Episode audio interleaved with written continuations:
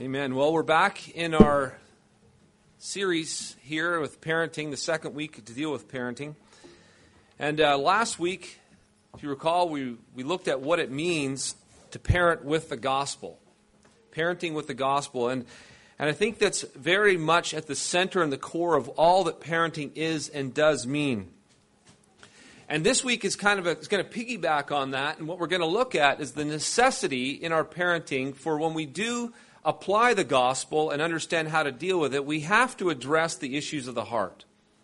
The heart is at the center of, the, of our being, and it's really what God is after. And He's after the heart and the hearts of our children. And so often it's quick and easy to get after just behavior, but realizing we really have to address the issues of the heart. So before we begin, let's pray and ask God to bless our time. Father, we look to you as our Heavenly Father. And we know that we can come to you now because we are in your beloved Son, the Lord Jesus Christ, by the Spirit. And this morning we look to you as needy children and you as the most amazing Father. And you truly do address the issues of the heart. You, by your Spirit, like none other, are able to pierce us, to impact us, to affect us, to transform us. Because you, O oh God, are all powerful and you're good and all wise and amazing in every way. Grant us grace, Father, this morning that we would know, that we would understand your ways, that we would be like you and formed into the image of your Son. For we ask it in his name. Amen. I want to begin with a little bit of a, an encouragement for all of us because sometimes I think this can get lost. I don't want you to hear any message on parenting and go, oh man, did I ever blow it? Am I ever a loser? I, and, and, and hearing what you're about to hear and hearing what we do hear about parenting, don't feel condemned. We all need to realize, we all need to realize how much we've blown it and how horrible we are as parents at times.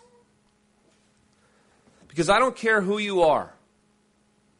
If you have kids that turn out, it isn't because you're such amazing parents. It's because God is gracious, kind, and merciful. And here's the good part no matter how much you've messed up in the past, you can move forward because God is the God who makes springs in desert. He takes deserts and turns them into gardens. That's what he does. He's able to do that. And do you realize that sometimes the most powerful parenting moment you have is when you sit down with your kids and you confess to them your sins and your shortcomings as a parent and how you failed. Those moments, you want to talk about addressing issues of the heart. Those moments are powerful. And sometimes they have more effect and more impact on our children than anything great that we think we do. So I want us to begin this morning understanding that don't hear something and then realize, say, here's the standard, here I am, I'm a horrible failure, so why even try? Don't, don't hear that. We should always hear God's word say, and here is the standard, here's what He's calling to us, and we see ourselves here, and you know what our, repent, our, our sorry, our response should be? I gave it away. Repentance we should confess our sins, turn to God, and look to Him to give us the grace we need.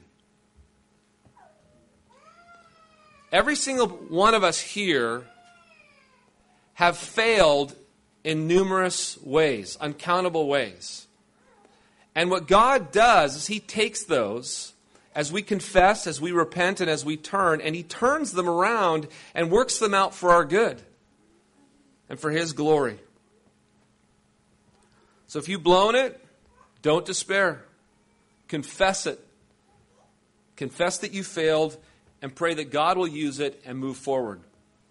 So, that as an encouragement, let us look at the centrality of the heart, the necessity to aim at the heart. In Deuteronomy chapter 6, chapter 6 verse 5, here is the, the heart and center of the scriptures that basically nail the center point of all that's said in the law and the prophets. And this is actually coming just before he's about to tell parents what they're to do with their children. You're to teach them this when you walk by the way, when you sit down, when you rise up, when you're in the gate, when you're in your house, wherever you're at all the time. This is to be at the center. And what is it? Deuteronomy 6, chapter 6, verse 5. We are to love the Lord your God with all your heart, soul, mind, and strength. In other words, we are to love God with everything that is within us, all of our hearts. On that hangs all the law and the prophets. On that is what we're trying to drive at and hit towards in parenting. He just goes on to say right after that that this is what we're to teach diligently to our children, that they're to love God with all their hearts. Proverbs 4:23 in reference to the heart says that from our hearts flow the issues of life. From the heart flows the issues of life. All the things in our life comes from our heart. Jesus said in Luke chapter 6, 45, that out of the abundance of the heart the mouth speaks. He also said that it was from the heart that all evil springs. We had read for us this morning it's not what goes into the man that defiles him, but what comes out of the man. And where does it come from? It comes from the abundance of his heart. From the abundance of the heart, the mouth speaks. Jesus was constantly making statements throughout the Gospels that would expose our lusts, our desires, and the ambitions of the heart. You know what? He was never impressed Jesus was never impressed with outward conformity and the religion of men, the religion that men could see. He went after the Pharisees, didn't he? Didn't he nail them? These whitewashed tombs that on the outside are all nice and pretty, and on the inside, what were they? Dead man's bones. They washed the outside of the cup, but inside it was filthy. He called them hypocrites. And you know why? Because they presented on this side here a facade that was just a big, nothing but a big farce. It wasn't reality. It, what was, it wasn't what was going on in the heart. As parents, we also need to address the heart. Because it's with the heart that one believes the gospel and follows God. The heart is the center. The heart is actually what it's all about. That's what we have to address is the issues of the heart. And as parents, we need to understand that there are different motives that can produce acceptable behavior. Acceptable behavior, but you know what? Acceptable behavior that does not is not desiring to obey God and to glorify Him. Behavior that's actually fearing man and, and desiring to have the acceptance of others. For example, we can have a desire to please men, and because of that, come across as very obedient. We can be sweet. We can be great to have around. We can be delightful, and we think everything's okay. And yet, because of this tendency to fear God rather than men, want their acceptance, social pressure affects us. And one day, this reality, what's really going on in the heart, it gets revealed when we disobey God and go with the social pressure rather than God. And we see this today like nothing else because of what's happening in the society around us. There's pressure today. There's pressure today to, to even in the air, think of the whole area of the homosexuality movement. there is a tons of pressure. And the pressure, I don't know if you've noticed, it's increasing quickly on the church. And it's calling it righteousness. It's saying that it's okay. It's saying that it's good. And many, many Christians are buying it. Many Christians are going with it because of the pressure. Many Christians who appeared for years to be very sweet, delightful, are beginning to confess, confess this as right and good, and no longer would say it's sin. And why is that? Is because they do not want to be on the outside and unaccepted by men. And the more this grows and the more hostility increases against those who call it sin, the more you will see some Christians accepting it. And why? Why, why will this be the case? Because all along, really, what they've loved and wanted more than anything is the acceptance of men, of society, respectability, honor, the praise of men. So we just we can't just look at sweetness, compliance, or people pleasing and assume that out of that our children have hearts that are loyal to God. We as parents, we need to aim at and address the issues of the heart. And yet, I know we fail at this. It's so easy, isn't it? It's so easy to look at behavior or compliance and just move on. But without really knowing the heart. Do they, are they loyal to God? Do they love Him? And would they stand against the world and stand for God in calling good good and evil evil? Or would they call evil good and good evil simply because of the pressure?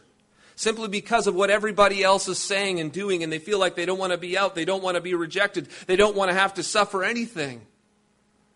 That's a fundamental issue of the heart. Now, the question is how do you get to the heart? Well, let's begin by looking, at the shaping influences that do truly affect us. And I want to say that in this section, I am stealing a lot from uh, Tedd Tripp's book, Shepherding a Child's Heart. If you're familiar with that, I basically, instead of saying quote, I'm giving you a caveat now. Either all this is stolen or um, it's pretty much give him the credit, and, and uh, I won't have to say much more than that. But I, I th- thought he did such a wonderful job of, of revealing how to understand the shaping influences. And know this know that shaping influences are powerful and necessary and something we should be very committed to. However, don't ever look at them deterministically, which means that if I do these or put these influences in place, it will therefore equal this godly child. It influ- these influence the heart, but they, they certainly don't necessarily pierce it and go right after it. And some of the, these influences, and in particular, I'm going to focus on the families influences to a child. They include family structure, family values, family roles, family conflict resolution, family response to failure, and family history. All of these shape and influence a child's heart. And all of them are important. So, here quickly, I'm going to try to go through each one, just kind of uh, don't spend a lot of time on it. But here's what I mean by each. First of all, family structure. Family structure will answer these kinds of questions. Is the family a traditional family or a blended family? And today that you just never know. What, how is it structured? Is it a family with uh, two generations or three or four in it? In your home, how is the structure and how does it work? Are both parents alive and functioning in the home or not? Are there multiple children or is the family centered around just one? Where does each person fit into the birth order? How close or distant are the ages? Etc. These are all issues of influence with family structure. For example, here's how it kind of can play out. One particular aspect of this can even be birth order, a, f- a family function will affect people firstborns, We've all heard about firstborns, right? We've all heard about lastborns. We've all heard about birth orders. Because birth orders, people have done research on it and realized that, hey, there's something to this. At least there's a, a dramatic pattern we're seeing. Firstborns can often uh, be responsible, structured, cautious, controlling achievers. Not always, but often, right? They're the ones, because they're come up, you know, they're also the ones that have all the pictures. they kind of they, they got all this goodness up front, but they also got just tons of responsibility thrown on them. And that affects them. Because now they're the ones expected and they're, they're the oldest and they're, they're more responsible. They've been given more responsibility. And then you think of the last born. Well, that kid just cruises around. Everything's relaxed. You know, uh, you know, they used to be really strict. By the time they got to this one, it's just like, you know, so he often they say, you know, the lastborns are these fun-loving, uncomplicated, manipulative, outgoing attention seekers who are self-centered. Not always, but generally, it, that's what starts to happen. And that's just that's just one dynamic of family structure. Family structure impacts people and influences them. And it's an important issue, something to think about and understand. Another shaping influence in the home is family values. So what's important to the what's important to the parents? What's worth a fuss and what's passes without notice? Are people more important than things? Do parents get upset over a hole in the new pants or from him disrespecting his teacher? Are children to be seen and not heard in the family? Where does God fit into the family's life? Is the family organized around loving and serving God? Or is it business it's organized around? Or is it sports the family's organized around? Or is it making money? Is that the priority of the home? What is it? These are family values, and these all have to do with what we see as most important. And you know what? It if you go and you say, God is most important in our home, but then in everything that's done and how you act and how you talk and everything goes, it's like, you know, you said that, but I don't really think so. He's just kind of a, he's the one you, you pay homage to and move on with business. Another uh, family shaping influence is family roles. What does dad do in the home? What does mom do in the home? What are the children expected to do in the home? Is dad really involved in all the aspects? Some? None? Is he completely distant? Does mom run the show? Is, she, is, is the responsibility shared? Does, what does dad do? Is how much does he do, and how much does, does mom do? And all these questions of family roles. These will greatly influence a child and how he or she understands the world. Because some, in some cases, it's all they really know or understand. Another area of shaping influence family conflict resolution. This can be huge. How does the family fight? How do they do it? Does everyone avoid conflict at all cost? Does everyone seem fine until dad loses it, then run? Or does everyone just walk away? Is it a home that's okay to have loose ends? Or do things need to be resolved? Is there discussion or only fierce argument? Is there mutual respect shown, understanding sought, and forgiveness a normal way that things are dealt with? How is this? And of course, depending on how things are dealt with, this trains the child.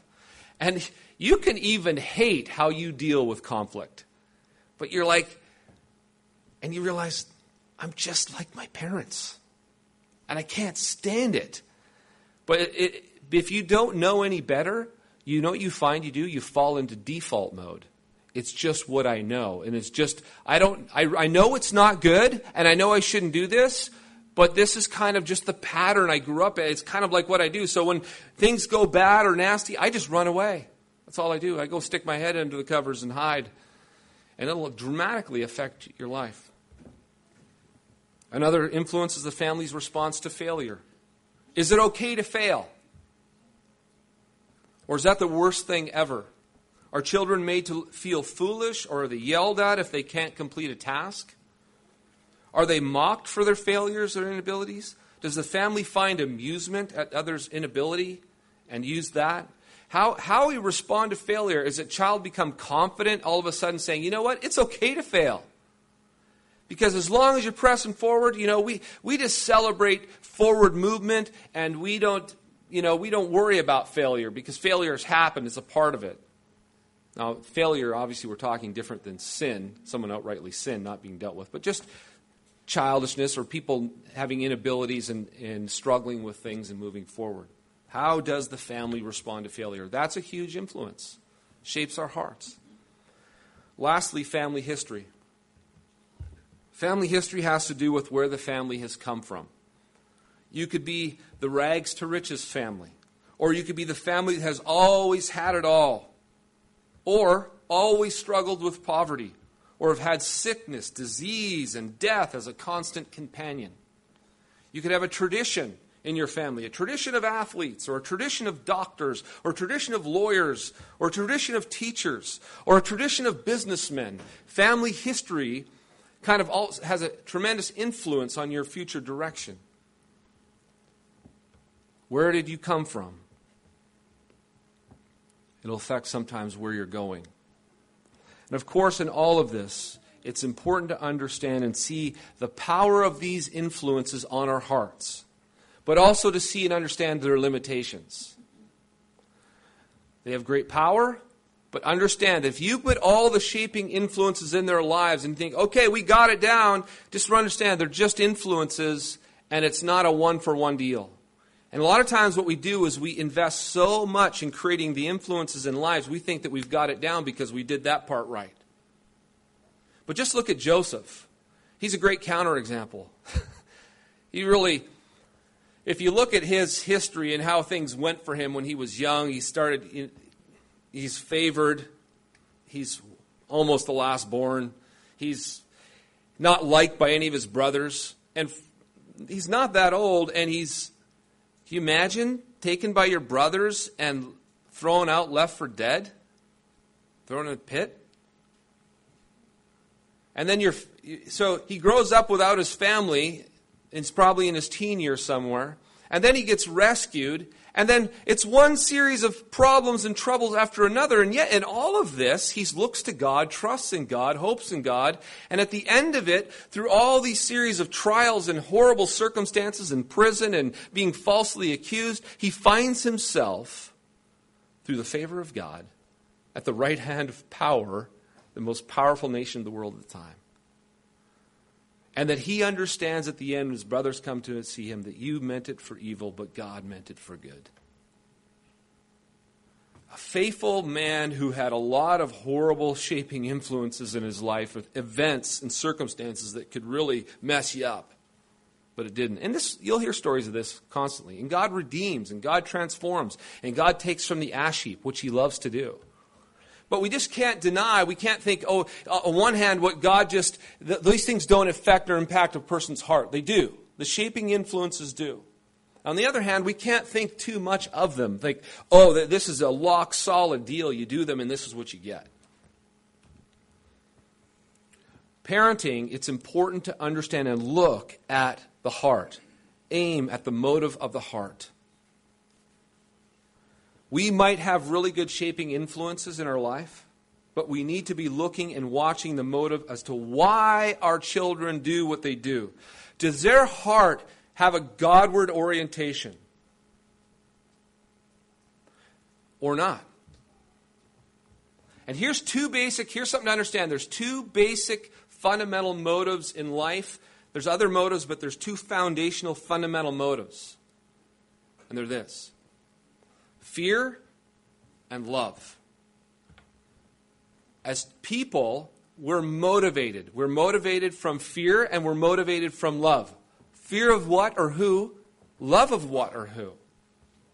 Those are the questions. We either move forward because we're afraid of the consequences, we're afraid of what others will think, we're afraid of be, not being accepted, or some other fear. Or we move forward because we love a person or a thing, or we're passionate about a person or thing. Love and fear are the two grand motives by which we move towards things or from things.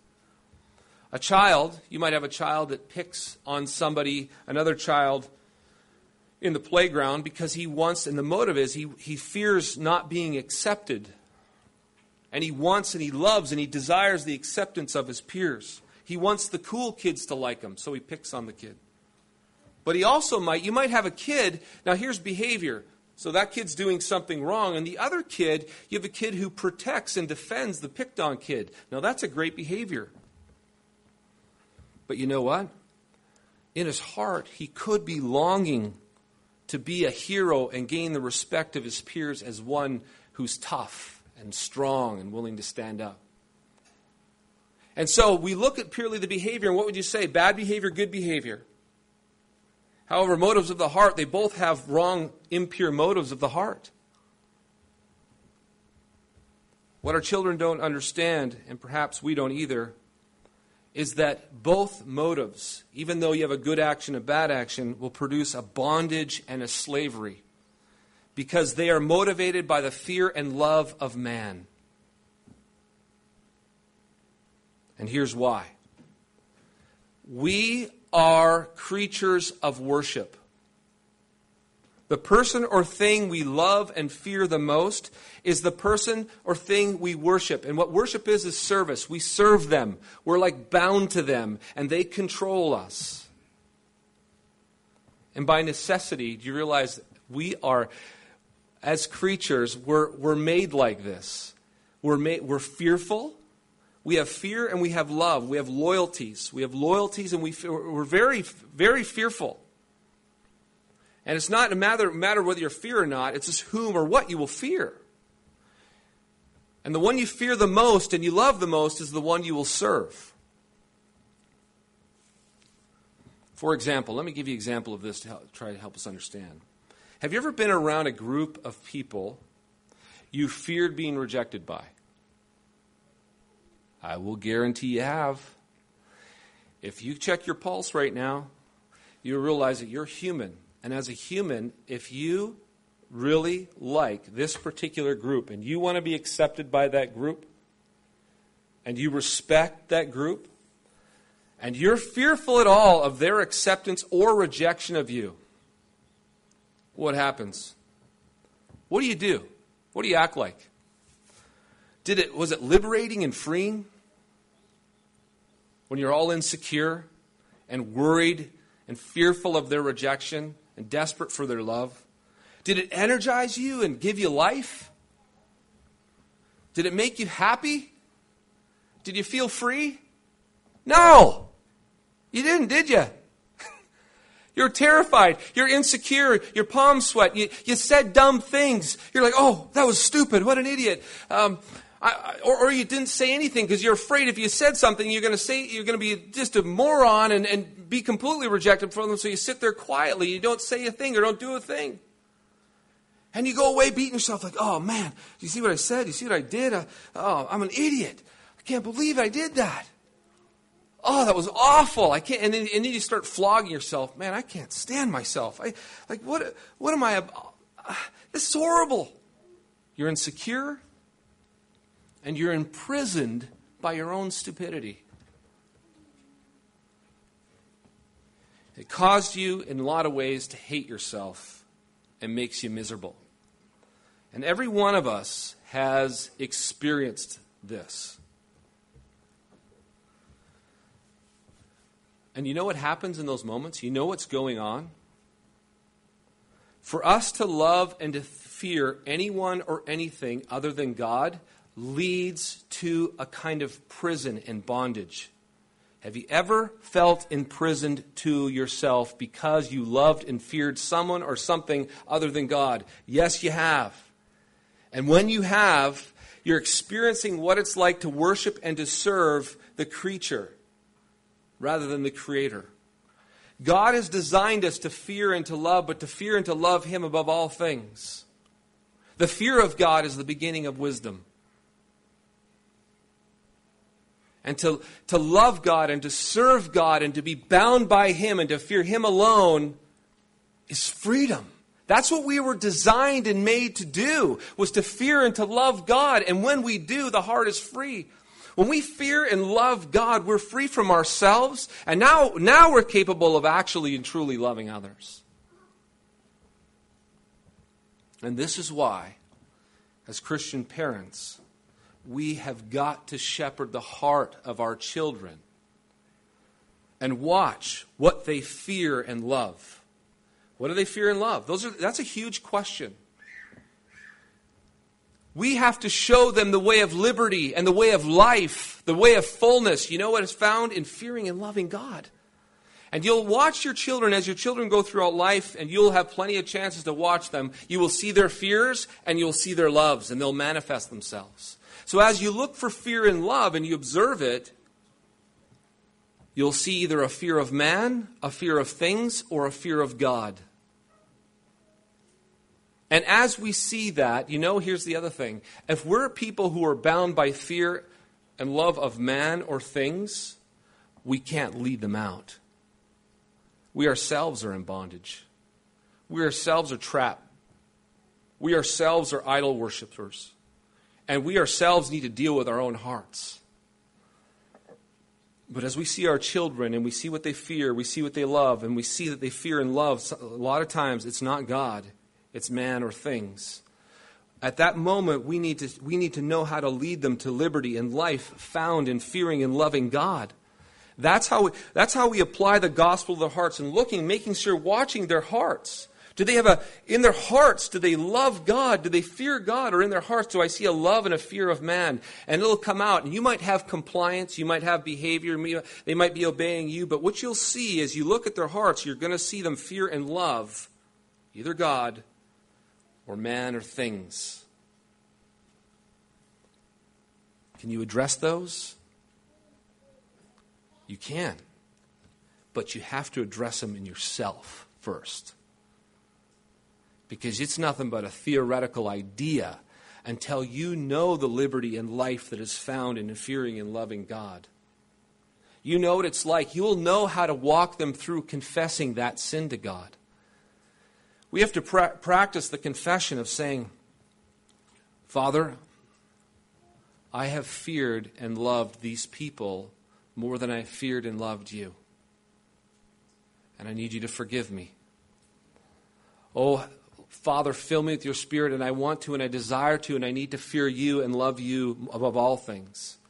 And that's only going to happen as we devote ourselves to knowing God do you realize that if you fill your heart and your mind with the daily tabloid, with the headlines, with all that's going on in the world, you know what's going to happen? If you all, uh, let's just, just go on a, we were talking about this this morning, this, the Ebola crisis, the stuff that's happening. It's like, just go research that for a while and find out what's happening and how people, some people die from it. All of a sudden you'll be like, oh, you know, you become all, all freaked out about it and you start to lose perspective. And it's almost as if you, be, you could become a chicken little real fast because you realize that, oh man, this is just right around the corner and it could get me and then, you know, it could get my family. And next thing you know, you you're fearing the wrong thing. But if you fixed your heart and your mind on who the Lord God is, the sovereign one, the ruler of the universe, and you delight in him, and he's your headline. He's the one you, you pursue. He's the one you seek after and seek to understand and to know his power, his goodness, his love. He's sovereign. He rules all. He's over all. Do you know what your perspective you're going to have? You're going to grow in your fear and your love of him. And all of a sudden, you look at the headlines, and they don't have the same impact on you. You don't fear that You don't love the things of the world. But start eating the things of the world, delighting in the things of the world, uh, walking in the things of the world, being around the things of the world, feasting your mind and thoughts on the things of the world. And I guarantee you, you will love the things of the world. So, do you want to shepherd your child's heart? you have got to understand the centrality of the heart and know that in the heart there's, there's things that will affect it like the shaping influences you put in your life but, but the most important thing is to watch your children and look at what they fear and at what they love and show them the way of liberty and of life to be free from it by feasting on the Lord and fearing Him and loving Him. And when you walk by the way, when you sit down, when you stand up, wherever you go, understand His power, goodness, and love and get it into your bones. And as you fear Him and love Him, you'll be set free. Amen. Father, we're so thankful, so thankful for your word. And Father, I'm here to confess as a, a parent who's failed in this so many ways. Father, forgive me. Forgive us. Forgive us for as parents for just so often simply dealing with behavior and forgetting to deal with the heart. Oh, Father, give us a love and a fear of you, and forgive us for loving and fearing the world and men and the things in it. Cleanse us from this unrighteousness and fill us with your Spirit. Father, that we would love you and serve you alone above all things and find in that our liberty, our peace, our joy, and the fullness of life. Father, have mercy on all of us and that we will be faithful and diligent to protect our hearts and know that you alone are to be feared. You are to be loved above all things. Amen.